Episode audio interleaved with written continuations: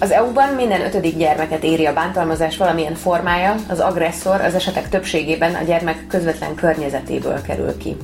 59%-ban ismerős, 39%-ban családtag, míg csak 7%-ban ismeretlen az elkövető.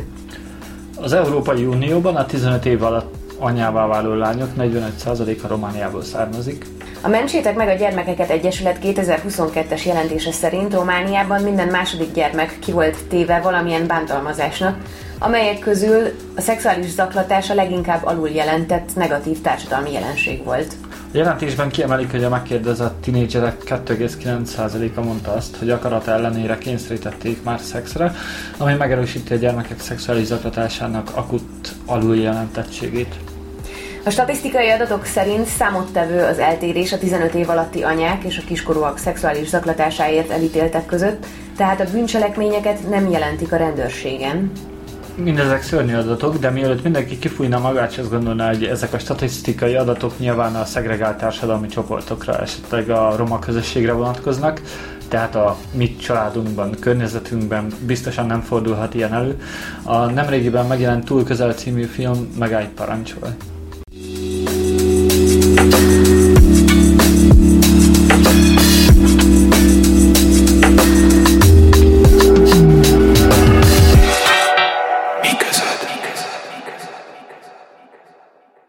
Sziasztok! Ez itt a Mi Közöd Erdélyi Közéleti Podcast. Én Kis Anna vagyok. Én pedig Kulcsár Árpád. A mai témánk pedig a kiskorúak családon belüli bántalmazása, de főként az, hogy miképpen lehet felépülni, meggyógyulni egy ilyen tragédia után, áldozatnak és a közvetlen családtagjainak egyaránt. Azt is vizsgáljuk, milyen eszközök vannak a kezünkben akkor, ha a gyerekek ellen elkövetett bármilyen nemű visszaélést észlelünk, mi a kötelességünk ilyen esetekben, vendégeink pedig Kali Andrea, a túl közel főszereplője, és Püsök Botond, a filmrendezője. Kezdeném is, akkor így rögtön belecsapnék így az elejébe. Um, hogyan találtatok ti egymásra? Uh, Boton, te mint rendező, és uh, Andrea a te történeteddel hogyan kapcsolódtatok össze? Ismertük egymást, dolgoztunk ilyen filmekben, és akkor egyszer, tehát az egyik forgatás után elmeséltem Botinak a, a történetünket, és azt mondtam, hogy segítsen, csináljunk belőle valamit, és akkor így született. Akkor kezdtünk el dolgozni rajta. Boton, te hogyan fogadtad ezt a felkérést? Milyen dilemmáid voltak esetleg így a kezdet-kezdetén? Hogyan fog neki valaki egy ilyen történetnek? Mert nem nagyon volt még példa rá, hogy Erdélyben ilyesmi feldolgoztak volna. Romániában, igen. Um, azért hangsúlyozom ezt, mert hogy uh, amiután Andriával meg volt a beszélgetésünk, akkor belevágtam egy, egy dokumentációs folyamatba, ami nagyjából egy évet ölelt fel, és akkor uh, a része annak a dokumentációnak az is volt, hogy nagyon sok témába vágó filmet, fikciós vagy dokumentumfilmet megnéztem, meg kutattam, hogy Magyarországon meg Romániában milyen munkák készültek, és a, abban a folyamatban Romániában nem találtam egész estés megfigyelői dokumentumfilmet, ami ebben a gyermekabúzus témában készült volna. A, annak el, és ez egy, egy egy impulzus is volt, hogy a kérdéseket vetett fel, hogy valami miért nem készült miért nem lett feldolgozva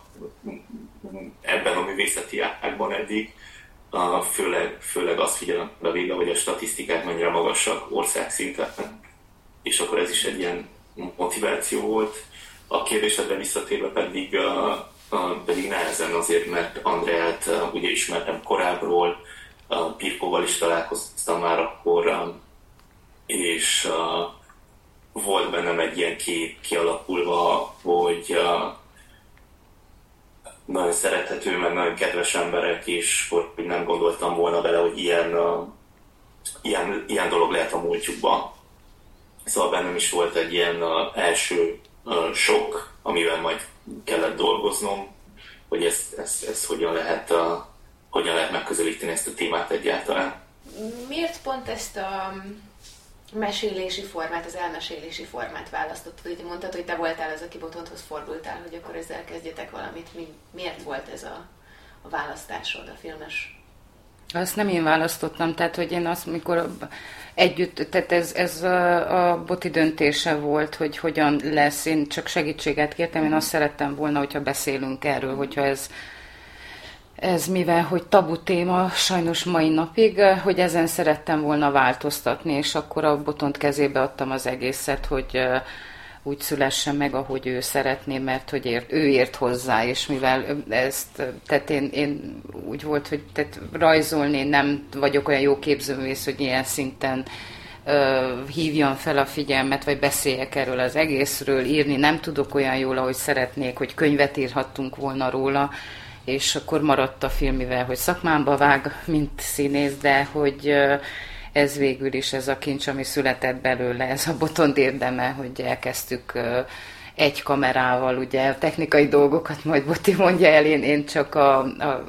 én a válaszolva a kérdésedre nem az én választásom mm. volt, ez a Boti döntése volt, hál' Istennek. Ha már említett, hogy egy kamerával kezdtétek, mik voltak ennek a forgatásnak a körülményei? Értem itt a kérdés mind a technikai, mind a, a, az időtartamra nézve. Számomra a legnagyobb kihívás az az volt, amikor megkikezdtünk, hogy hogyan lehet egy olyan történetet elmesélni, amelyről mindenki tudja, hogy létezik, de mindenki valahogy távol próbálja tartani magától, mert annyira horribilisnek tartja. Tehát hogy lehet ebből egy filmet csinálni, egy olyan filmet, amit az ember mégis megnéz, és utána kap valamit tőle uh, érzelmileg és uh, nem csak negatív impulzusokra gondolok. Szóval ez volt a legnagyobb kihívás, uh, hogy ez dramaturgiai szempontból hogyan lehet felépíteni, milyen nézőponton keresztül lehet elmondani. Um, és viszonylag korán megszületett az a döntés, hogy, hogy ez Andrea nézőpontján keresztül lesz elmesélve ez a történet. Ez lesz a főszál, és minden más ehhez csatolódik, és ezt, ezt követi. Ezt azért éreztem nagyon-nagyon fontosnak, mert Andi életében, amikor elkezdtünk forgatni, ez a trauma még nagyon-nagyon aktív volt, sokkal aktívabb volt, mint Pirko életében. Um, egyrészt azért, mert ő mai napig értem úgy, hogy 2017-ben, amikor elkezdtünk forgatni, addig is nagyon aktívan kellett szembesüljünk konfliktusokkal, meg újabb és újabb kihívásokkal, amit nem csak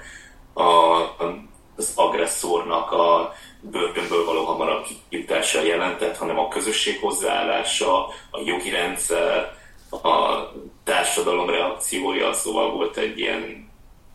ötvözet, egy ilyen konfliktusos ötvözet körülötte, amit ő hatványozottan nehezebben élt meg, és ezzel kellett valahogy küzdjön, hogy hogyan tudjon, uh, hogyan tudja ezt az egészet átformálni, hogy az élete, meg a gyermekének az élete uh, normális legyen. És uh, arra gondoltam, hogy ha az emberek nem is tudnak kapcsolódni feltétlenül ahhoz a témához, hogy gyermekabúzus, vagy hogyha van, nincsen erről semmiféle uh, tudásuk, nem tudom, nincsenek infóik, uh, távol akarják tartani maguknak, de azzal, hogy Andrea ezt az utat hogyan járja keresztül, milyen lépéseket tesz, milyen fajta igazságtalansággal szembesül, és milyen harcot kell ez ellen hívjon, hogy túléljen rajta. Ez egy olyan dolog, amiben tudnak az emberek kötődni, és végül ez be is igazolódott. Forgatás mennyi időt vett fel például? Többé-kevésbé 5 évet. 2015-ben kezdtünk el beszélni róla, és 2017-ben kezdtünk el forgatni. Szóval akkoriban 2015-ben, ami, ami után beszélgettünk, amikor én már elkezdtem a, a research periódust, elkezdtem pályázgatni, rájöttem, hogy a, rendkívül nehéz feladat lesz, mert a döntéshozó, mert a filmszakmakbeli döntéshozók részéről is van egy ilyen a reluktánság, hogy, hogy ez most nem, hogy nyúlunk hozzá, miért nyúlunk hozzá, ez egy olyan dolog, amiről nem beszél senki, hogy, hogy ez most van előttünk. Um, és nyilván én is a dokumentációs folyamattal meg kellett uh,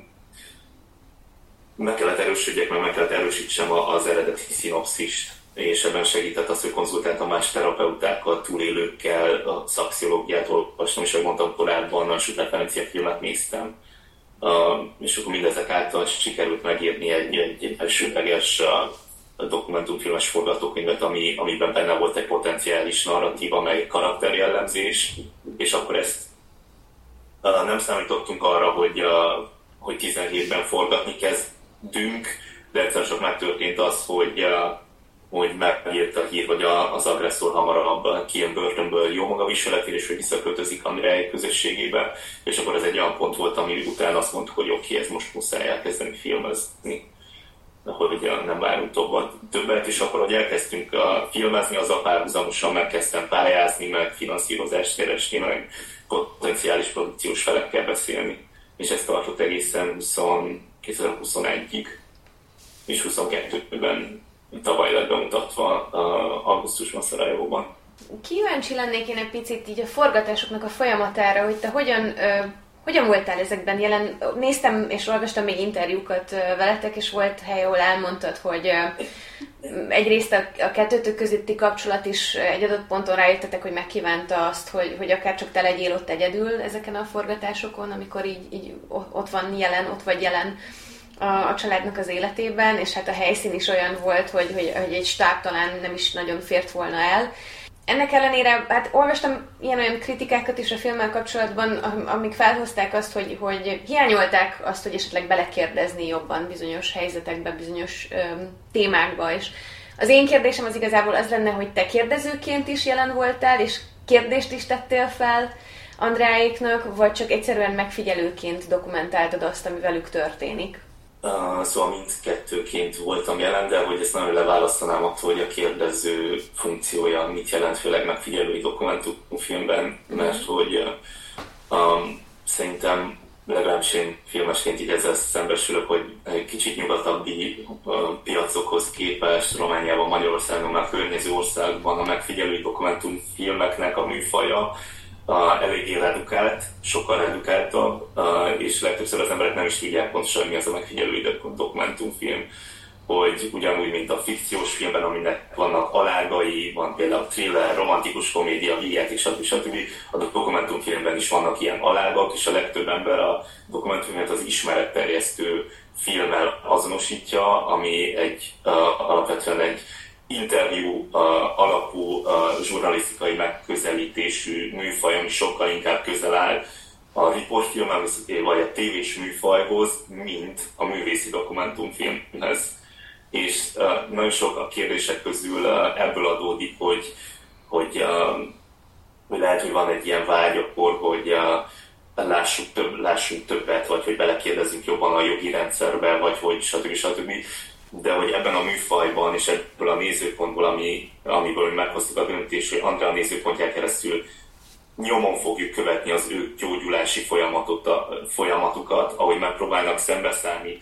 elköltözni onnan, új életet kezdeni, ebbe a struktúrába és ebbe a megközelítésbe nem férnek bele ezek a dolgok. Na, hogyha azokat is bele visszük, akkor szétesik a történet, és az érzelmi azonosulás, ami nekünk elsődleges volt, hogy Andreai nézőpontján, Andrei és Pirkó nézőpontján keresztül megélezhessük, hogy egy áldozat, akiből túlélő majd harcos lesz, mind megy végig, akkor ez a lehetőség, az az érzelmi azonosulási lehetőség, ez megszűnik. Úgyhogy nekem ez mindennél fontosabb volt, hogy bepillantást nyerjünk abban az, abban az érzelmi hálóba, ami, um, amin keresztül egy túlélő létezik mert hogyha erre lehetőségünk van, akkor lehet, hogy uh, egy kicsit átfordul a gondolkodásunk, és nyitottabban uh, fordulunk afele, és nem csak egy téma lesz, hogy uh, abúzus meg túlélő, hanem egyszer csak megértjük, hogy ez, ez pontosan mi is. Igen, ha hozzáfűzhetek ehhez, hogy ezt el is értük, mert inkluszív, tehát a több, többféle szakember nézte a filmet, és jó eredményeket értünk el ilyen téren, hogy egyáltalán felhívtuk a figyelmet erre a problémára, az, hogy már beszéltünk, és az, ami nagyon fontos, ami számomra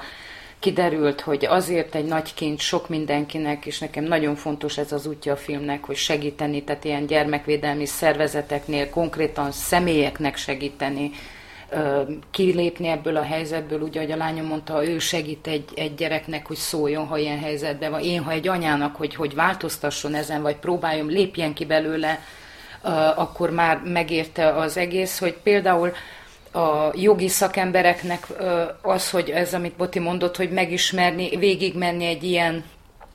úgymond tortúrán, de hogy a milyen sikertörténet, meg, hogy fontos például egy bíró számára az, hogy meghoz egy döntést, annak milyen következményei vannak, milyen hatással van, megismerni a másik oldalt hogy igenis, és nem cserben hagyni az áld, le, lezárulnak a perek, úgymond vége van a történetnek, holott sosincs vége igazából, mert ez egy életre szól. Sajnos ez, a, ez, ez egy ilyen, de hogy nem mindegy, hogy hogyan lesz vége, és hogyan megyünk tovább, hogy ezért kell támogatni utána is, akár társadalomként, emberekként, szakmailag, szervezetileg, jogilag az ilyen esetben részt vett, tehát túlélőket akár áld, nevezhetjük, nem szeretem ezt a szót, hogy áldozat, de hát azok vagyunk, ugye, áldozat vagy túlélő. Igen, meg hogy egyáltalán a trauma feldolgozás folyamatában nem csak az abúzus van tabusítva, hanem a trauma feldolgozásról is szerintem annyira gyerekcipőben a járkálunk még társadalmi szinten, hogyha ebben is egy kicsit lehetősége van, hogy bepillantson, akkor már lehet, hogy valami kinyílik benne. Mert ezt tapasztaltuk vetítések után is, hogy különböző országban a filmfesztiválokon ugye vetítettük, és ami után jönnek a, a q a közönséggel való beszélgetések, akkor mindig megnyílik valami, mert látják, hogy valakiben volt bátorság felszólalni, és az életébe beengedni a kamerát, öt éven keresztül, akkor lehet, hogy én is bátor, bátorabb leszek a saját dolgaimmal, és én is könnyebben felszólalok. És Andreaiknak meg ez, ez, ez a katalizáló hatása volt, hogy, ami lényegében bennem megszületett, amikor 2015-ben először beszélt róla, és ez volt az a feeling, amit én is tovább akartam adni a filmbe, hogy nekik volt bátorságuk felállni azért, hogy ezt a tabut, tabut a, a, megtörjék és ráadásul ebben a közösség, közösségben, amiben élünk, elvégben a kisebbségi közösségben, ez társadalmilag Romániában, ez valóban egy tabu. Pont ezért is kérdezném meg, hogy neked hogy volt ennyire evidens, hogy ezt közügyé szeretnéd formálni? Én, nekem uh, van némi tapasztalatom uh, szexuális abúzus témákban, uh, sajtóban. Azt látom, hogy uh, hogy nagyon-nagyon nehezen akarják vállalni azok az emberek, akik, akik keresztül mennek. Nyilván ennek megvan az oka is, hogy számtánszor retraumatizálódnak, ahányszor elmondják a történetet. Tehát, hogy kell egy ilyen bátorság ehhez. Honnan volt ennyire evidens, hogy, hogy, hogy, hogy ezt így a nyilvánosság? Azért, mert változtatni szeretnék ezen. Ahogyan beszéltünk, ahogy én elmesélem az életemet, ahogy szóba kerülnek ezek a dolgok, és az, hogy elfogynak a, a beszélgető partnerek sokszor velem szemben, én ezt nem, nem vagyok hajlandó elfogadni. Bizonyos szempontból gyógyulási folyamat is volt nekem is, nekem igazság, tehát az, amennyiben azzal vádoltak, hogy ez hazugság, hogy kitaláltuk, annak ellenére, hogy valakit elítéltek, annak ellenére, hogy megszégyenítettek, és a lányom mondta ki azt, hogy nem mi kell szégyeljük magunkat, itt egy vétkes van, de az is egy út volt, amíg én eljutottunk oda, inkluszív Pirkó, hogy nem ő a hibás ezért az egész itt egy hibáson az elkövető,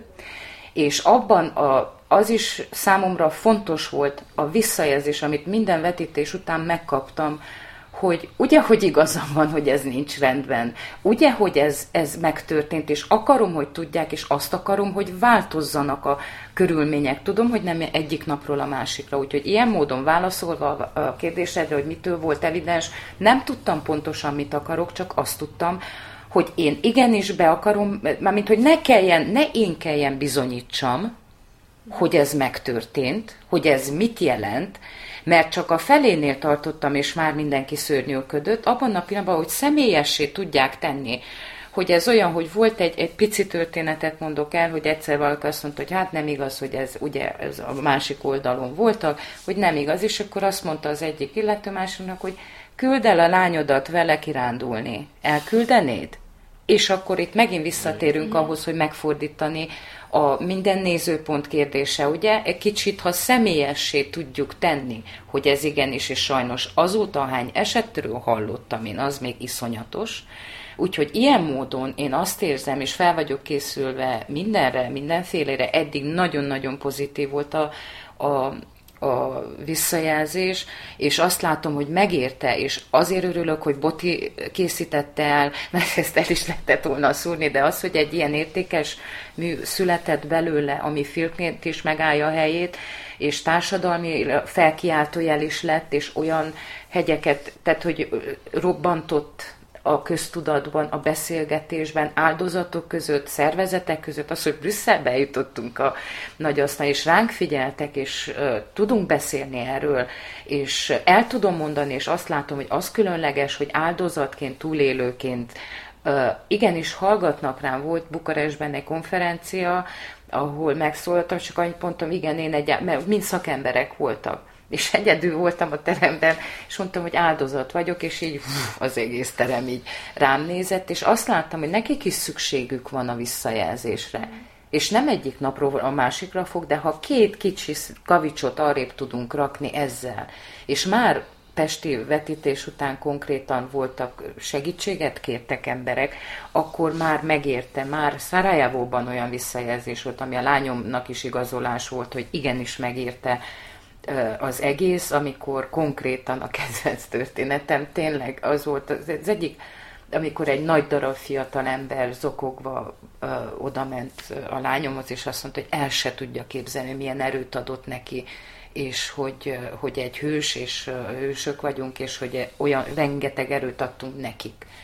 Tehát, és én ebben bízom, hogy sok mindenkinek, és hogy a törvényben is tudunk változtatni, szervezetek munkájában is tudnánk változtatni, már már az, hogy beszélnek róla, más az, hogy, hogy másképpen néznek, úgyhogy ilyen módon én ezt nem tudtam előre pontosan, de azt tudtam, hogy valamit kell tennem nekem, és a, mondtam is, a bármiben még tudok segíteni azért, annak érdekében, hogy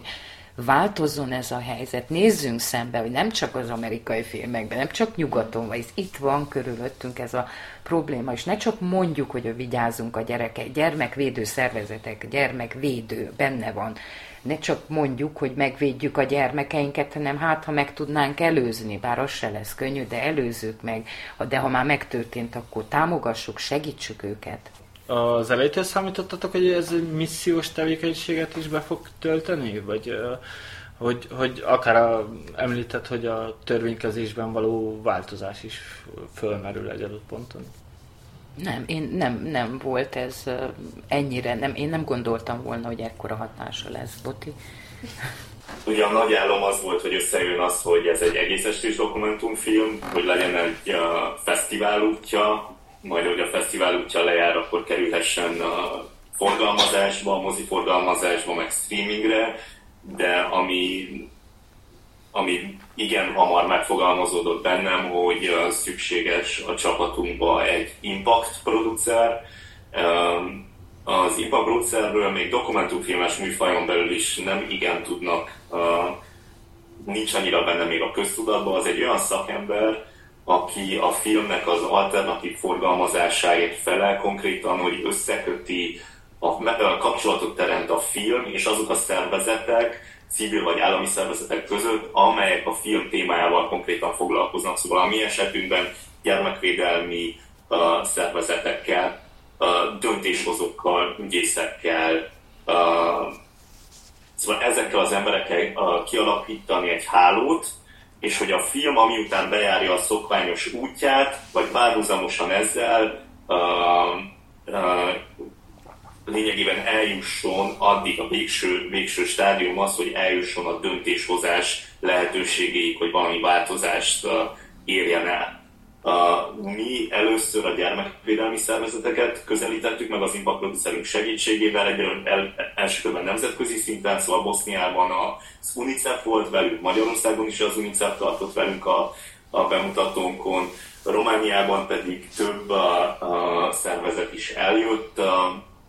a vetítéseinkre, és vannak olyanok, ez még folyamatban van, úgyhogy nem tudok még részletesebben beszélni róla, akivel tervezünk együttműködni, de ahogy Andrea is már fogalmazta, hogy a, a filmet fel tudják használni a saját ember képzéséhez, konferenciákon túlélőkkel való munkához, mert ez egy direkt bepillantás nyújt. Nagyon sok olyan ember, aki ezzel a témával dolgozik, nincs direkt módon kitéve annak, hogy bepillantson abba, hogy milyen egy traumafeldolgozási folyamat, vagy mi az, amin keresztül meg nem csak a az abúzus elszenvedett gyermek, hanem a szülője. Az egyes, a vetítés utáni egyesületből, gyermekabúzussal foglalkozó egyesület után volt olyan szervezet, aki rácsodálkozott, hogy hát valóban a hozzátartozókkal is kéne foglalkozni, mert hogy az ő útjuk aztán egy olyan, ami, ami, amire tény, tényleg a szakpszichológia vagy a, ezek a szervezetek nem igazán érintik. Úgyhogy a nem elkövető. Hogy ezáltal kérdések merültek fel legalább. De ami nem gondoltam, hogy, a, hogy egy kicsit ilyen aktivista, egy kicsit, hogy aktivista munkát fogunk folytatni ez ügyben, de valahogy ez ilyen nagyon organikusan jött egyik lépés a másik után, ha megcsináltuk Andráikkal ezt a filmet, ők ezt túlélték, én velük együtt bejártam ezt az utat, akkor nem hagyhatjuk annyiba, hogy csak megelégszünk, hogy jó fesztiváloztatjuk a filmet, és díjakat nyer, és moziba került, tök jó, de, de itt nem áll meg az útja a filmnek. Rátérnék arra, hogy a filmben remekül reprezentálva van, hogy a, a szűk közösség hogyan reagál. A tágabb közösség részéről voltak-e regresszív lépések így ezzel a harccal kapcsolatban, amit, amit lefolytattál?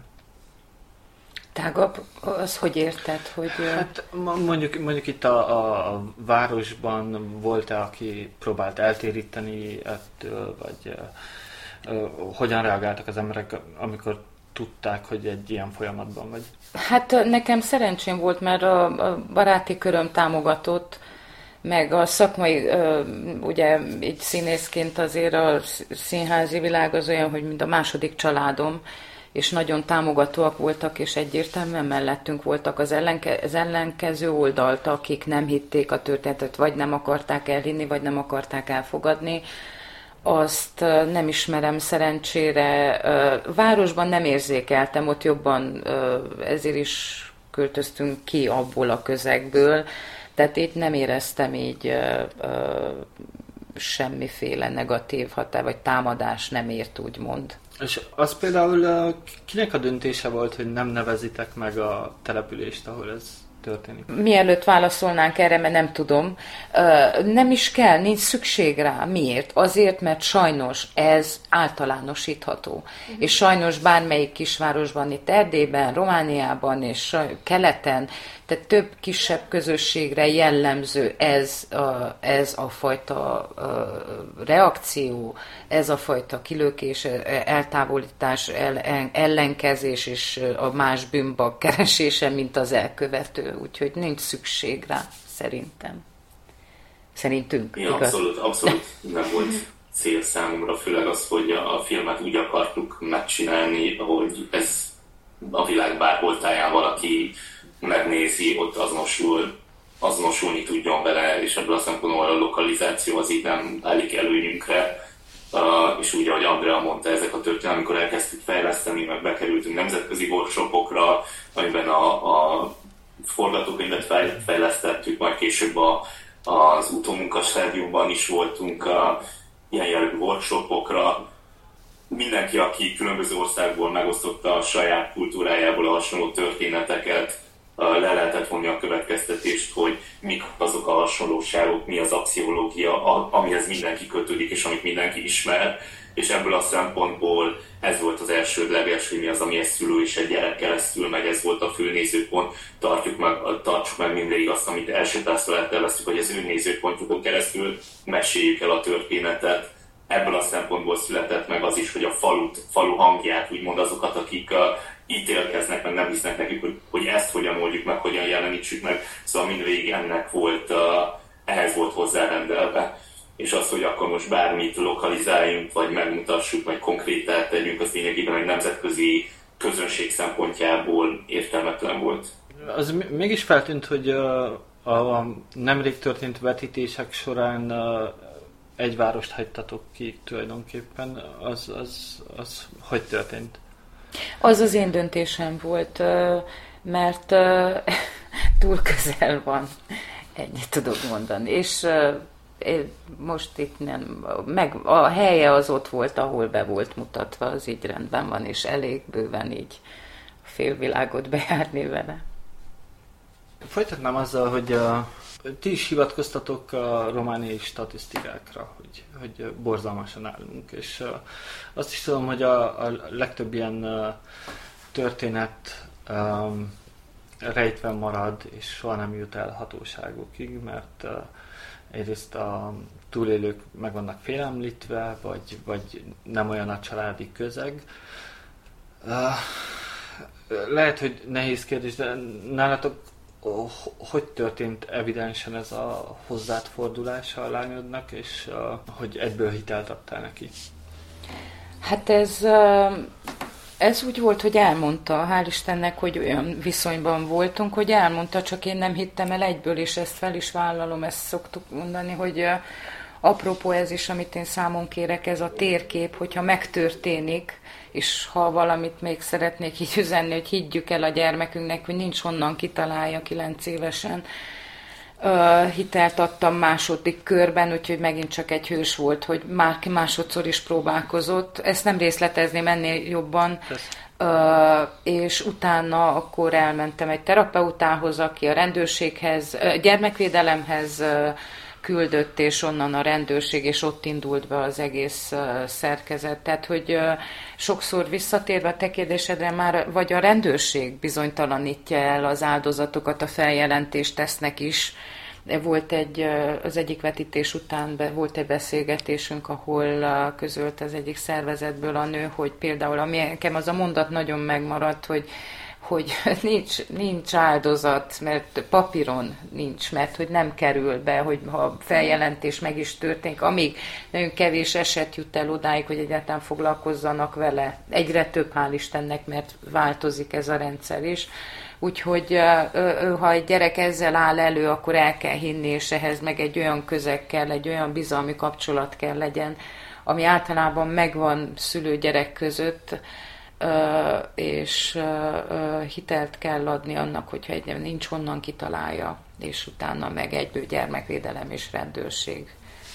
Vannak a, a, a jelei annak, hogy hogy egy gyereket bántanak? Vannak mi, mi az, jelei. Amire, mi az, amire szülőként felfigyelhetünk? Én nem vagyok szakember ebben, de amit megváltozik a viselkedésem, mert például erről beszéltünk, hogy igenis kéne egy ilyen képzést tanügyi kádereknek, tani, óvónéni, tanítónő, tanároknak képzést adni, rendőröknek képzést adni, szülőknek sem ártana. Mindenképp látszik egy gyermeken, hogyha valami baj van, megváltozik, másképp eszik, megvál, rajzaiból, de, vagy konkrétan odajön és elmondja, nekem ez volt a szerencsém, hogy elmondta, csak nem jön, hogy higgyük, és akkor most a másik oldalról szeretnék beszélni, még csak egy annyit a filmen kívül, hogy, hogy az is érthető, amikor anyaként egyszer csak egy ilyennel szembesülsz, hogy, hogy ez nem, nem hihetetlen, tehát hogy olyan, hogy ez nem, nem, nem veled történik meg de valahol azért a vészjelző beindul, és akkor igen, mindenképp lépni kell, és akkor vannak segítő szervezetek, barátok, akik úgy felfogadják az emberrel, már, már pedig ez megtört, bármilyen hihetetlennek is tűnik, megtörténik sajnos, és akkor mi a megoldás rá, de vannak jelei a gyereknél. Mondom, nem vagyok szakember, nem tudom minden, én anyaként tudom ezt így elmondani rajzból, vagy eszik, vagy többet eszik, ami ö, ö, idegesebb, többet vitatkozik, ö, ilyenek. Tehát, hogy, ö, vagy akár sok esetben, amit eddig hallottam, hogy jó, hogyha jelzi,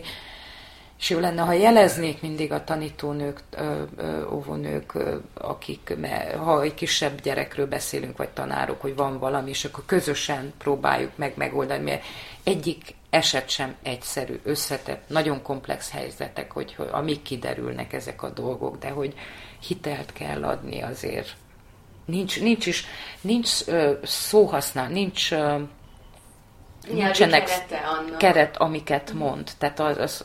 és főleg, hogy nem filmekből és más, ahogyan mondja a gyerek. Tehát, hogy ezek apró jelek, amire oda lehet figyelni, hogy, hogy, hogy bármennyire is nem akarjuk, vagy nem tudjuk elhinni, de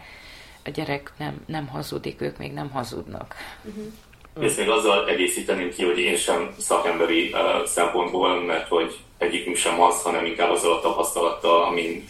amit begyűjtöttünk az évek során, meg amit keresztül mentünk uh, együtt, hogy uh, gyakran megfeledkezünk arról, hogy egy ebben a korban álló gyere, gyerkőcnek a, a működése milyen lehet, és amikor egy ilyen sok vagy ilyen trauma éri őt, amit nem is biztos, hogy ezt kognitívan, sőt nem is egyáltalán biztos, hogy ezt fel tudja fogni, hogy mi az, ami történt vele, és utána van egy ilyen is, hogy az, aki ezt elköveti, megpróbálja megfélemlíteni, és azt mondani, hogy ha ezt elmondod, akkor bajba kerülsz, el fog hagyni valamelyik szülőt, stb. stb. És ezeknek a körülmények ellenére egy gyerkőc veszi a bátorságot, és elmondja, hogy velem ez történt. Szerintem felnőttként nem igazán fogjuk fel, hogy ez mekkora lélek jelenlét meg erő kell ehhez a dologhoz, és számomra ezért annyira tragikus azt szemlélni a társadalmunkban, hogy nagyon sok ilyen esetről hallunk, és ami feedback visszajön az az, hogy az, aki segít tenni kellett, a segítséget kellett volna nyújtson, az megkérdőjelezte a gyermeket, vagy nem hitt el, vagy nem irányította ahhoz a szervekhez, aki kellett volna, és a gyermek egyedül marad ebbe, nem tud ráállni egy gyógyulási útra, hogy ebből kimászon ebből a dologból, és mivel nincs megadva a segítség neki, akkor ez a trauma lényegében csak felnőni fog benne, meg sok más uh, mentális, egészségügyi, meg testi uh, uh, betegségeknek teret adni. És azért még csak annyit szeretnék hozzáfüggni, hogy jelei vannak, és azért elhinnénk, vagy nem, mert általában ezek az elkövetők nagyon intelligensek, közkedveltségnek örvendenek, köztiszteletben lévő emberekről beszélünk, vagy családtagokról, akiről hát ta, nagy tatáról, vagy akár most nem neve, de sajnos százalékban a férfiak több között találjuk a legtöbb elkövetőt, van sajnos női elkövető is, de hogy ugye abban a pillanatban a nagybácsi, nagytata, apuka, szomszéd nagybácsi, stb. stb. olyan nehéz elhinni róluk, mert hogy hát egy hogy ez egy olyan jó ember, és annyi mindent tesz, ugye, és erről ismerek beszélni, mert hogy ugye mi esetünkben is ez volt, és akkor ilyenkor még nehezebb elhinni, de tényleg úgy van, hogy, a, hogy, hogy azért nem véletlenül jönnek ki ezek a dolgok a gyermekből. Most egy ilyen tükörtartás és a vetítések után, amit uh, tapasztaltunk, és Andráikkal felszoktuk tenni ezt a kérdést, hiszen tartunk egy tükröt, hogy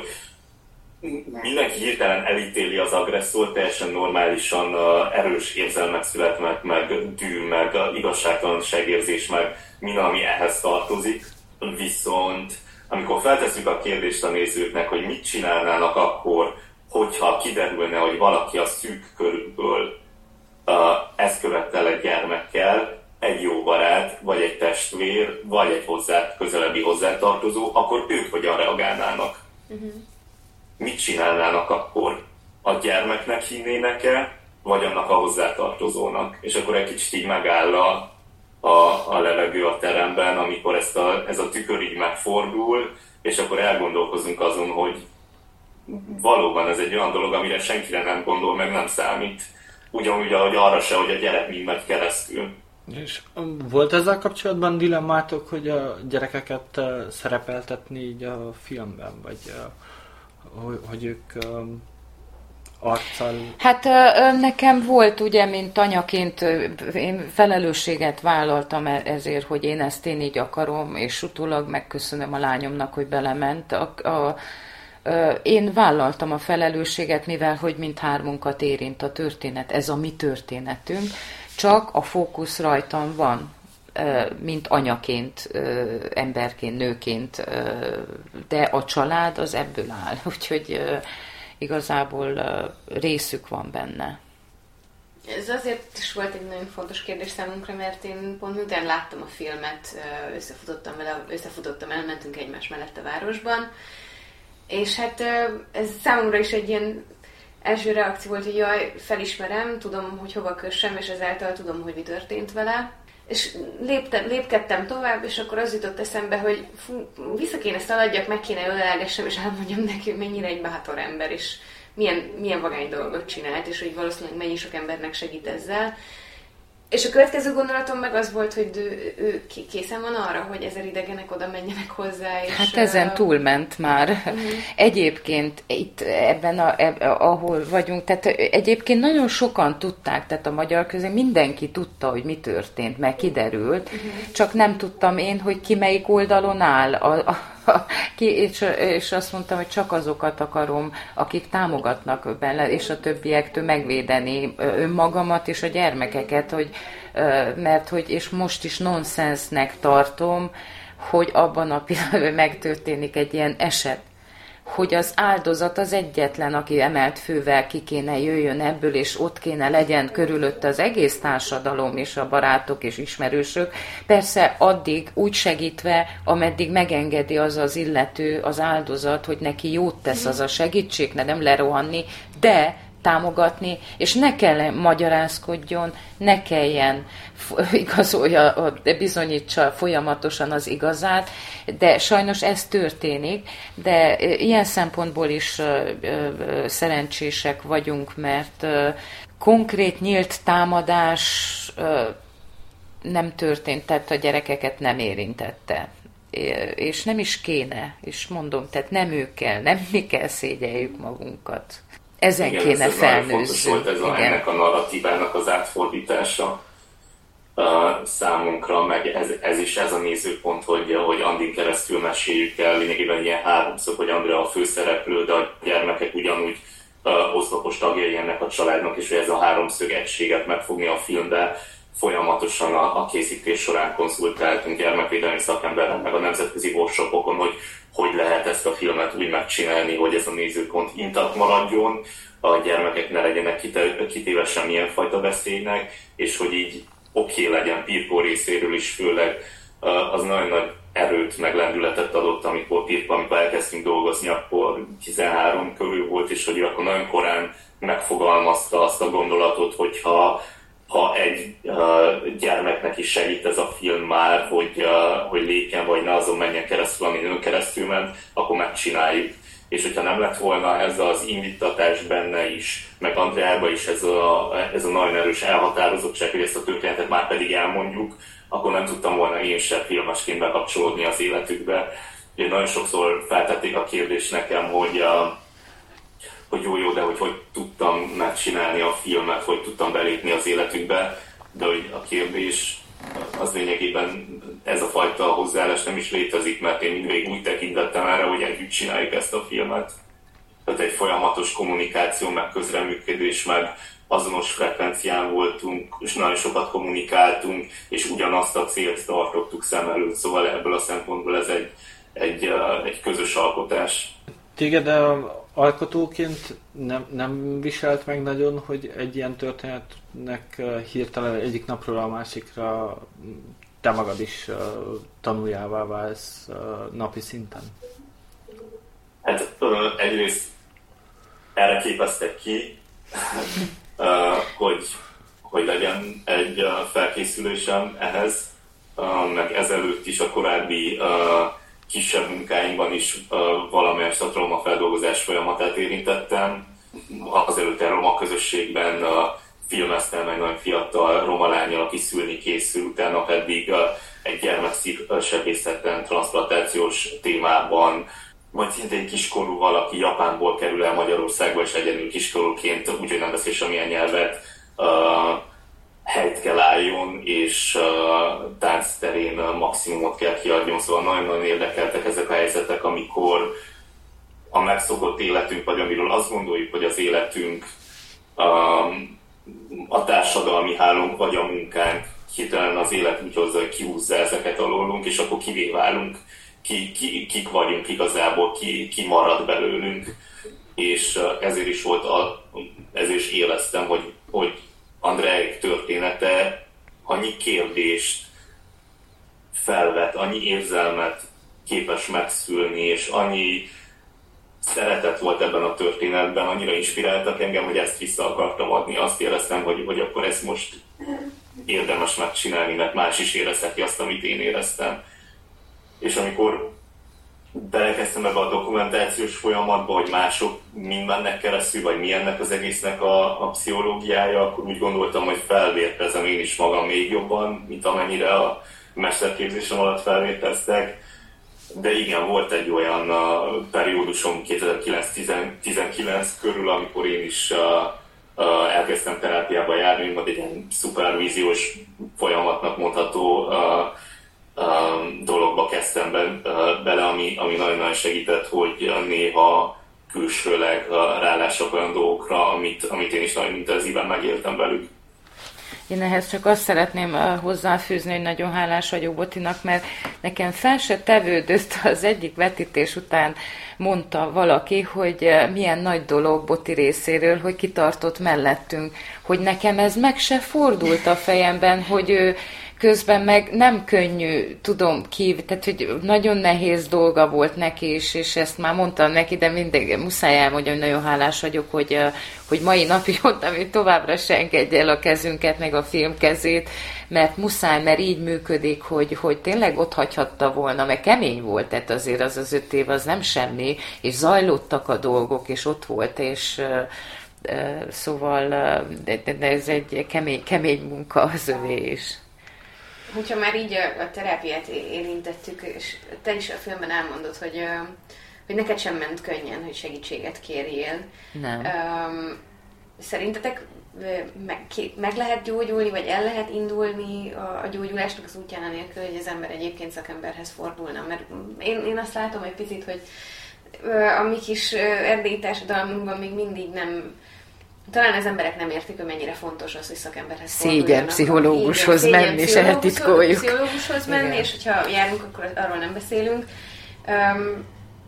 nem, szerintem nagyon fontos. Hát még akkor is, hogy mondom, szerencsés embernek mondom magam, mert vannak barátaim. Tehát, hogy de van egy, van egy adott fok, hogy akikkel meg tudom, férfiak, nők egyaránt, akikkel folyamatosan tudtam panaszkodni, a vállukon sírni, beszélni a történetről, mert ugye az is segít, ha beszélsz, mert amíg elmondod valakinek, akkor egy idő után számodra is nyilvánvalóbbak is az, amit mondtál, visszatérek, visszaugrok, remélem nem felejtem el a szálat, hogy újra és újra traumatizálódsz azáltal, hogy beszélsz, vagy megnézed a filmet, ami jót tesz, mert ez olyan, mint a seb, hogy azt, hogyha bekötözzük, akkor az ott rendben van, de időnként ez, ki kell lengedni a gennyet belőle, kell szellőztetni, folyamatosan kell tisztítani a sebet is, mert ha nem, ott, ott, bekérgesedik, tehát hogy az újra traumatizálódás az jót is tud tenni, tehát hogy szétégetni azt a, ott bent azt a sebet, mert, mert akkor nem fekélyesedik. Tehát igazából az jó is az az újra traumatizálódás, és visszatérve a terapeutához, ezért fontos egy nagyon jó szakember, csak meg kell találni azt a szakembert, aki felkészült, mert vannak, de meg kell keresni, mert sajnos van olyan is, én saját tapaszt, aki nem, nem, nekem nem megfelelő, uh-huh. de én szerencsére kifogtam két fantasztikus ö, terapeutát, segítőt, mert egy idő után a barátok is telítődnek, egy idő után persze segítenek, de van egy szakmai segítség, amikor én konkrétan két olyan mankó mondattal megyek haza, amivel konkrétan tudok segíteni, tovább tudok lépni a saját kis körforgásomból, a barátaimmal is, ugyanabban a körforgásban vagyok, mondanak egy-két jó dolgot, elfog, de nekik is nem terhelhetem egy idő után őket, ezért vannak a szakemberek, aki viszont tud adni, olyan technikákkal tud segíteni, ami például ez olyan, hogy de menj, fuss egyet, és a dopamin szint után, vagy nem fut, én ki nem áll, nem szeretek szaladni, de a, mit tudom én, egy csikungozás után, vagy tíz fekvőtámasz után egyből jobban érzi az ember, csak oda kell eljutni, hogy azt tedd meg. Most erre vannak technikák, hogy és azzal tesszük meg, hogy azt a technikát megkapjuk, hogy elmegyünk egy, és lehet, ha nem szimpatia nincs meg, az nem, nem azt érezzük, nem érezzük azt, hogy meg tudunk benne bízni, akkor nem megfelelő. Kell keresni egy másikat, és kell menni tovább, addig nem, nem szégyen az ember, van úgy, ahogy elmegyünk orvoshoz, már pedig jobb, ha elmegyünk orvoshoz, ha bajunk van, mert lehet, hogy a Marinéninek, ha felírták azt a gyógyszert, az nekünk nem az kell, és ezért el kell menni a, a, a megfelelő segítőhöz, gyógyítóhoz, így nevezzem, akár orvos, akár terapeuta, aki minket tud gyógyítani, és azt meg kell keresni, és akkor az, az nem szégyen, az szükséges, jó, és akkor meg tudunk gyógyulni. Nem öt perc alatt, lehet tíz év kell hozzá, lehet egy hét kell hozzá, egy, egyedi változ, egyedi recept mindenki, egy külön eset, ugye. És én merném javasolni azt, hogy és most már egyre jobban, szerintem egyre több jó terapeuta van, meg kell keresni őket, és elfogadni a segítségüket, és az egónkat félretéve, még is olyan, meg túl sok mindent elég kora, korai időszakomtól egyedül csináltam, és ebben ezt megszoktam, hogy akkor jaj, hát én ezt egyedül meg, de nem tudjuk megoldani egyedül, mert beleroppanunk, szükség van a barátokra, és egy adott fokon túl szükség van egy szakmai segítségre, aki ezzel foglalkozik, hogy éppen a, köztük is vannak különböző szakosodott szakemberek, akik ki erre, ki arra problémára, például szexuálisan bántalmazott gyermekekre van szakosodva, és akkor tud segíteni, vagy az anyának úgy, hogy nekem tudtak segíteni, hogy akkor most ezt a, ez duplán fáj, mit kezdek ezzel? Hova megy? És nem akarok beleroppanni, nem akarok beledögleni, hanem tovább akarok menni, mert van két gyermekem, és miattok, és önmagam miatt tovább kell menni, és ezt tényleg ezt szeretném, és biztos vagyok, mert mindenkiben ott van ez, csak nem szabad hamar feladni, és nem igaz, még egyet tudok mondani, hogy nem igaz, hogy megváltozik az elkövető, ha bármilyen bántalmazóról van szó. Ha csak nem végezel egy olyan terápiát, ami nincs például a pedofilokra, nem találták meg azt a gyógymódot, amitől megváltoznak. Tehát az nem igaz, ha másnap virágot vesz és el fog Nem múlik el, ki kell lépni, meg kell oldani, szembesíteni kell, mert nem fog, nem változik meg. Mi meg, hogyha abban a helyzetben maradunk, csak tönkre megyünk, elfogyunk, és a gyermek úgy nő fel, hogy ez tovább viszi, és csak és tovább adja, és ez megy tovább, tovább, ezt meg kell szakítani, ezt a láncot. Például szakemberrel meg a, nekem egy ilyen hiány is, amire rájöttem, a, hogy amikor elkezdtem bővebben olvasni azt, hogy a, hogy a média hogyan közelíti meg például a hasonló a, eseteket, a, vagy hogy emberek egyáltalán hogyan beszélnek a gyermekabúzus esetekről, egy ilyen nagyon erős hiány volt, hogy nem igazán láttam bele abba, hogy arról írnának, hogy a gyermek mind ment keresztül és szerintem ez is a tabusításnak egy része, mert hogy ott valahol leragadnak az emberek, hogy ott van egy fizikai aktus, amiről nem szabad beszélni, ami egy uh, horribilis dolog, ami a testet megviseli, de hogy mi zajlik utána a gyermekben is, hogy mi történik, és a statisztikákat nézve, hogy az elkövetők nagyjából Romániáról beszélek, 70%-a körül a szűk bizalmi körből való. Szóval ami történik, az az, hogy egy olyan valaki, akiben megbízok, és szeretem őt, az hirtelen bánt engem, ez folyamatosan megtörténik, szóval a határ, a bántás és a szeretet, meg a bizalom között teljesen összemosódik, és mivel ez gyermekkorban történik meg, és hogyha ez nem kerül terápiás uh, szakember kezelés alá, akkor ez egy olyan dolog, amit tovább íve mindvégig önbizalmi problémákkal, a szerethetőség, tehát hogy nem, nem, nem látja magát egy szerethető embernek vagy entitásnak az az ember, aki ezen keresztül ment, mindvégig ezzel fog küzdeni, és az ehhez kötődő uh, mentális betegségekkel, amik majd jönnek. Úgyhogy e, e, ez is egy olyan dolog, ami, ami így, amiről nem igazán beszélnek, és hogy miért annyira fontos, hogy azok, akik ezen keresztül mentek, hogy húzamos ideig lehetőleg állami segítségből, állami forrásokból segítséget kapjanak. Most, hogy ezt felhoztad, megkérdezném, hogy Andrea, te, aki átmentél ezen az egész folyamaton, és Boton, te, aki dokumentáltad az egészet, milyennek látjátok a rendszert? Hol láttok nagyon sürgős beavatkozás szükségletet így, így ebben a történetben? Most eszembe jött egy epizód, amikor a gyerek láthatósági tárgyalás zajlik, és ott is ilyen rossz érzése van a nézőnek, hogy akkor most a, arról beszélünk, hogy a, az abúzust elkövetőnek a jogai, vagy... Hát igen, ember, ez a, a sorozatgyilkosnak is vannak jogai, emberi jogai, mindenkinek vannak hogy hol vannak a, hát több hézag van, én megint kihangsúlyoznám, amiért nagyon hálás volt az egyik szervezet, román szervezetnél a nő, hogy miénk egy sikertörténet, mert született, tehát egy, hogy elfogadták, elítélték,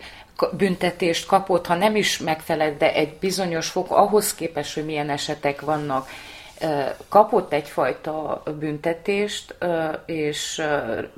mi segítséget kaptunk szervezetektől, terápiában az ügyvédektől pro vállalták az ügyet, tehát jogi segítséget kaptunk, viszont még mindig, már azóta fejlődött, tehát még csak egy példát mondok el, de az is benne volt, hogy, hogy van ez a gyerekkihallgató szobák, a Bárnauszos, tehát hogy nem mindegy, hogy hol hall, mert hogy a legtöbb gyerek nem beszél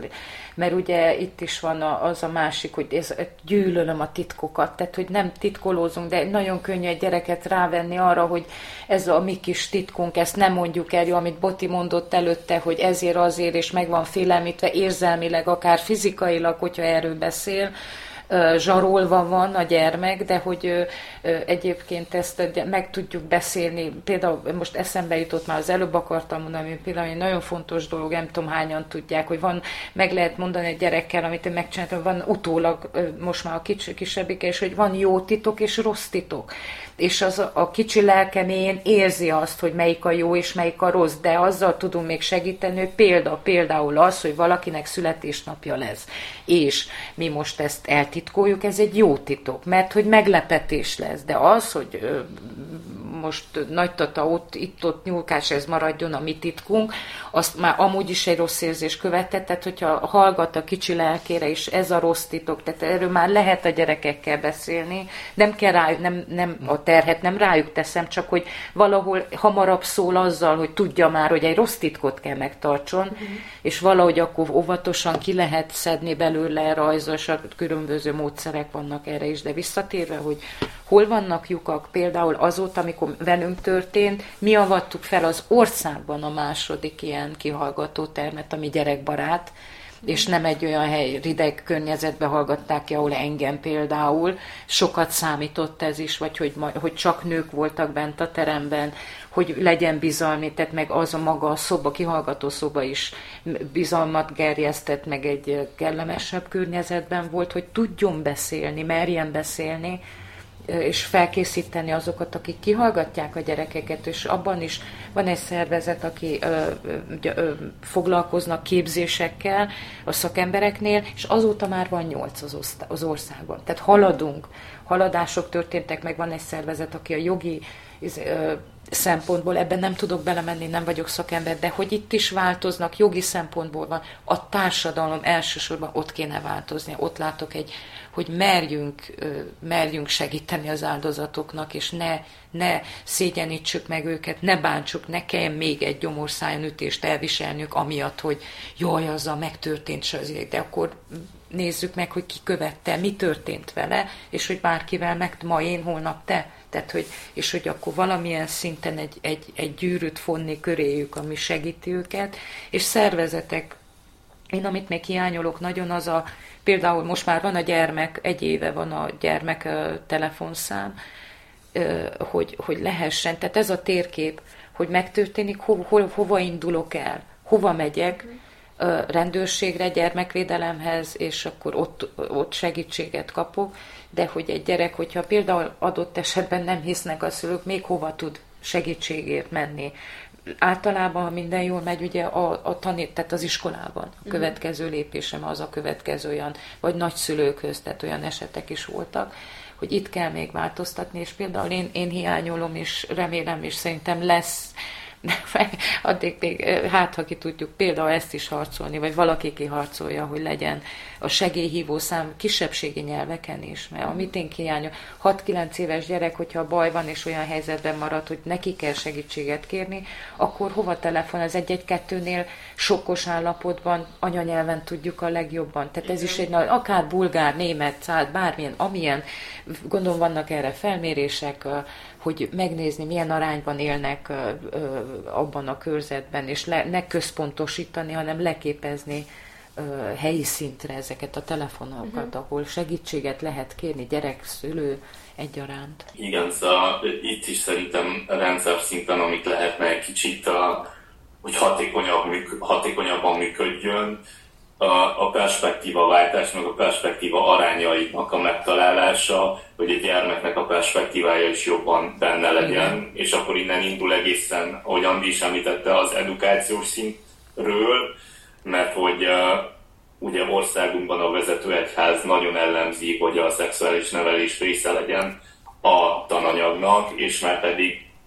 az is ér egy ilyen tévhit az embereknek, hogy a szexuális nevelés akár egy-négy osztályban, vagy öt-nyolcban, az magáról a szexről szól, ott nem erről szól, hanem a saját testünkről kialakított képről, hogy van egy testünk, ami a miénk, vannak részeink, vannak szerveink, stb. stb., ami által a gyermekben kialakul egy normális önkép. Igen. És ezáltal is, főleg abban a korban, amikor uh, egy abuzus eset történik 6 év alatt, vagy 6 év körül, meg a gyermeknek nincsenek is meg az a szavai, hogy megnevezze, hogy pontosan mi történt neki, csak próbál kapálozni, hogy, hogy ezzel vagy oda nyúlt, vagy, vagy simogatott, de nincs meg az a, az a, az a készlet, hogy elmondja. És például egy, egy alapvető szexuális nevelés, ami, ami erre felkészíthet valakit, vagy megvédhet ezáltal. Ugyanakkor a, gyere, a, a jog szempontjából a gyermek perspektíva nagyon is hiányzik, és ez most kezdett pár éve bejönni. Úgyhogy ez nagyon szerencsés, hogy a barnaűzházakat itt Romániában is kialakították, nagyon keves, de hogy még mindig nagyon kevesen tudnak erről, hogy ez egy izlandi modell, aminek az a lényege, hogy a gyermek kihallgatása egyszer történjen szakemberek által gyermekbarát szobában, ez rögzítve legyen, és az a rögzítés azt a törvényszék elfogadja. Igen. A, a, magyarán a gyermeket nem kell újra a különböző városokba törvényszékre vinni, nem kell az agresszornak a gyűjt, az ügyvédje letámadja, és ezáltal pedig megadatik a lehetőség, hogy az a gyermek biztonságban legyen, és az a bizonyíték, amit egy szakember, az a vallomás, amit egy szakember, a szakemberrel együtt beszéltek meg, az része legyen a dossziénak a, a, a, a perben, ami, ami eldönti végül, hogy, a, hogy az agresszorral mi fog a, tovább történni. Szóval ez, ez a perspektíva váltás, hogy a gyermek nézőpont, a jog is, hogy gyermekbarátabb legyen. Azon kívül egy nagyon fontos dolog, hogy a, a, a azok a szakemberek, akik először találkoznak a, a abúzus túlélővel, legyen az mentős, legyen az rendőr, legyen az egy más ember, aki ezt hozzáfordul, azoknak a módszertani felkészítése, mert nagyon sok olyan esetben találkozunk, hogy az újra traumatizálódás pontosan ott történik, hogy az a bizalmi ember, akihez először fordulnak, az nem hiszi el a történetet, vagy valami olyat mond, ami által megfélemlíti, vagy szégyent kelt benne, és hogy az az indulat, ami meg volt a gyermekben, hogy beszéljen, azzal meg elhallgat.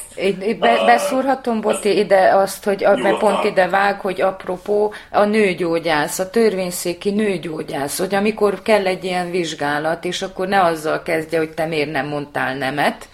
amit megtudtam, ahelyett, hogy amikor egy kilenc éves lány először megy nőgyógyászati vizsgálatra, ami már egy nonsens helyzet, eleve, nem beszélve, hogy egy abuzus történetben ilyen kérdés nem apropó legyenek kiképezve, mert elvárnád, de nincs meg mindenkiben, úgyhogy legyen egy protokoll erre is, amiről ők tudnak, hogy már pedig pont ne ők, igen, ahogy mondtad, Boti, ne ők ijesszék el, vagy a rendőr, amikor oda megy és segítséget kér, hanem, hanem, hanem segítsenek valójában segítsenek. Mi az egyik ilyen legintenzívebb horrorisztikus eset, ami mai napig még él bennem, az a, um, egy jó pár évvel ezelőtt történt uh, uh, Karakálba az Alex, Alexandra nevű uh, 14 éves lányal, aki akit elraboltak, és a lánynak volt annyi lélek jelenléte, hogy felhívta a rendőrséget, és az 1-2-es diszpécser effektív elkezdte bullyingolni, hogy, hogy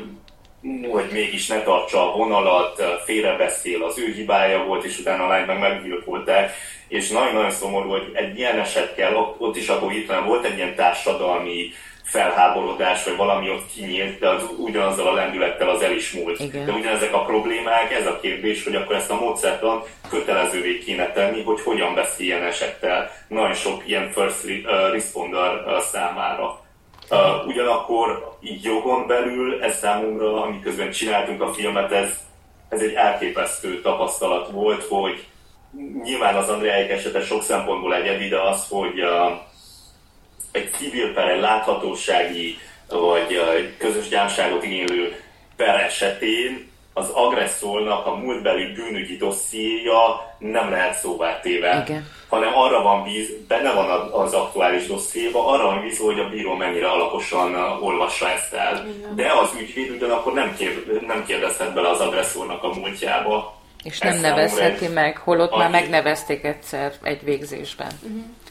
Annyira kifordított uh, valóság, vagy az, hogy ki, ki kerül hamarabb a börtönből, de a túlélőt nem értesítik időben. Uh, visszakerül a közösségbe, a közösség felkarolja továbbra is annak ellenére, hogy jogerősen volt elítélve, ugyanakkor Andreáik azok, akik el kell költözzenek onnan, szóval egy ilyen nagyon kifordult helyzet van, ami egyáltalán nem az áldozatok a túlélők oldalát támogatja, hanem valamilyen szinten az agresszorét. Uh-huh. A filmben hangzik el ez a mondat, és szerintem így záró mondatnak is ez egy elég jó. Addig, ameddig nincsen beismerés és felelősségvállalás, addig nincsen rehabilitáció. És úgy, úgy gondolom, hogy ez nekünk társadalomként fontos az, hogy eljussunk eddig a beismerésig és felelősségvállalásig. Annyit tennék hozzá, hogy kívánom, hogy a film az ezt a torz képet és már el is kezdte uh, helyre tenni így a dolgokat, és nagyon szépen köszönöm ezt a munkát, amit uh, Boton te beletettél, és Andrea ezt a bátorságot, ahogyan uh, fölvállaltad ezt a. És Tiskolnak, igen, köszönjük. Köszönjük nagyon szépen. Ez volt tehát a beszélgetésünk Kali Andrával és Püsök Botondal, és uh, még néhány fontos információt szeretnénk elmondani nektek. Ilyen például az, hogy tehát létrehozták a 119-es telefonszámot, amin gyerekek és felnőttek egyaránt jelenthetik a bármilyen nemű visszaélést kiskorúak ellen. Tehát bátran hívjátok ezt a telefonszámot, akár gyerekként, akár felnőttként, hogyha ilyet észleltek a közvetlen környezetetekben. Fontos itt megjegyezni, hogy a visszaélések alatt értjük a bántalmazás bármilyen formáját, fizikai, verbális, szexuális abúzust, vagy pedig az elhanyagolás tényét is, ugyanis ezzel nagyon sokszor szembesülünk itt Romániában. Még annyit hozzátennék, hogy ez tényleg bárki hívhatja ezt a számot. Az a baj, hogy nincs még megoldva az, hogy hogy egész biztosan tudjál magyarul anyanyelven beszélni, hogyha ezt felhívod, de a legtöbb magyar lakta településen uh, tudnak segíteni a központban, aho- ahová így bejelented ezt az, bejelentesz egy ilyen esetet, és hát uh, én nem győzném hangsúlyozni, hogy jelentsünk ilyeneket, hogyha látunk, ugyanis uh, Erdélyben nincs meg a hagyománya annak, hogy uh, hogy a hatóságokhoz forduljunk, hogyha bármi ilyesmit észlelünk, és sokszor azt látjuk, hogy a közösségekben, akár intézményekben nem tudják az emberek, hogy mi a tennivaló akkor, hogyha, hogyha valami ilyesmit észlelnek. Hát ez lenne a tennivaló, hogy értesíteni a hatóságokat. És nem utolsó sorban talán az is, hogy egy kicsit rámenősnek is kell lenni, én ebből a beszélgetésből picit azt a konklúziót fontam le, hogy mivel nagyon sok esetben felkészületlenek a, a hatóságnak a, az emberei, és nem tudják, hogy hogyan kezeljék ezeket az eseteket, ezért egyrészt egy ilyen másodlagos bántalmazás is megtörténik sok esetben az áldozat felé, de hogy ne hagyjuk ezeket a, a gyerekeket és ezeket az áldozatokat elveszni ebben a rendszerben, legyünk rámenősek, és járjunk utána annak, hogy a, a rendőrség, a gyerekvédelem teszi a dolgát úgy, ahogy azt kell. És hát, ha netán nem jutna eszünkbe ez a 119-es telefonszám, akkor lehet egyszerűen csak a rendőrségen is jelentést tenni. Ők tudni fogják, hogy hova kell ezeket az ügyeket, remélhetőleg tudni fogják, hogy hova kell ezeket az ügyeket átjelenteni. Ha pedig nem, akkor léteznek mindenféle családsegítő vagy gyereksegítő szervezetek, körbe lehet nézni. Mindenképp, hogyha bárkinek segítsége van, bármire akár írjon nekünk is, és segítünk, hogy vagy össze tudjuk kötni olyan szervezetekkel, amik erre vannak specializálódva. Így van. Tehát van egy e-mail címünk is, ami között podcast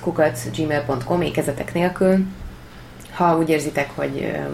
tőlünk szeretnétek segítséget kérni, hogy valahol átirányítsunk, ezt is megtehetitek. Fontos még elmondani azt is, eddig kifelejtettük a, az előző epizódjainkból, ti is nagyon sokat segíthettek nekünk azzal, hogyha elkezditek bekövetni a közösségi média felületeinket, egyelőre Facebookon és Instagramon találtok meg minket, illetve hogyha azon a felületen, ahol a podcastjainket hallgatjátok, ott nyomtok egy követést vagy follow-t, akkor az nagyon sokat jelentene nekünk, sőt, hogyha esetleg a nem tetszéseteket vagy tetszéseteket ki is fejezitek komment vagy lájkok formájában, azt is annak is nagyon-nagyon örvendünk. Ez volt a Mi Között Podcast erre a hétre. Várunk titeket a következő héten, következő hetekben is. Addig is vigyázzatok magatokra, vigyázzatok egymásra. Sziasztok! Sziasztok!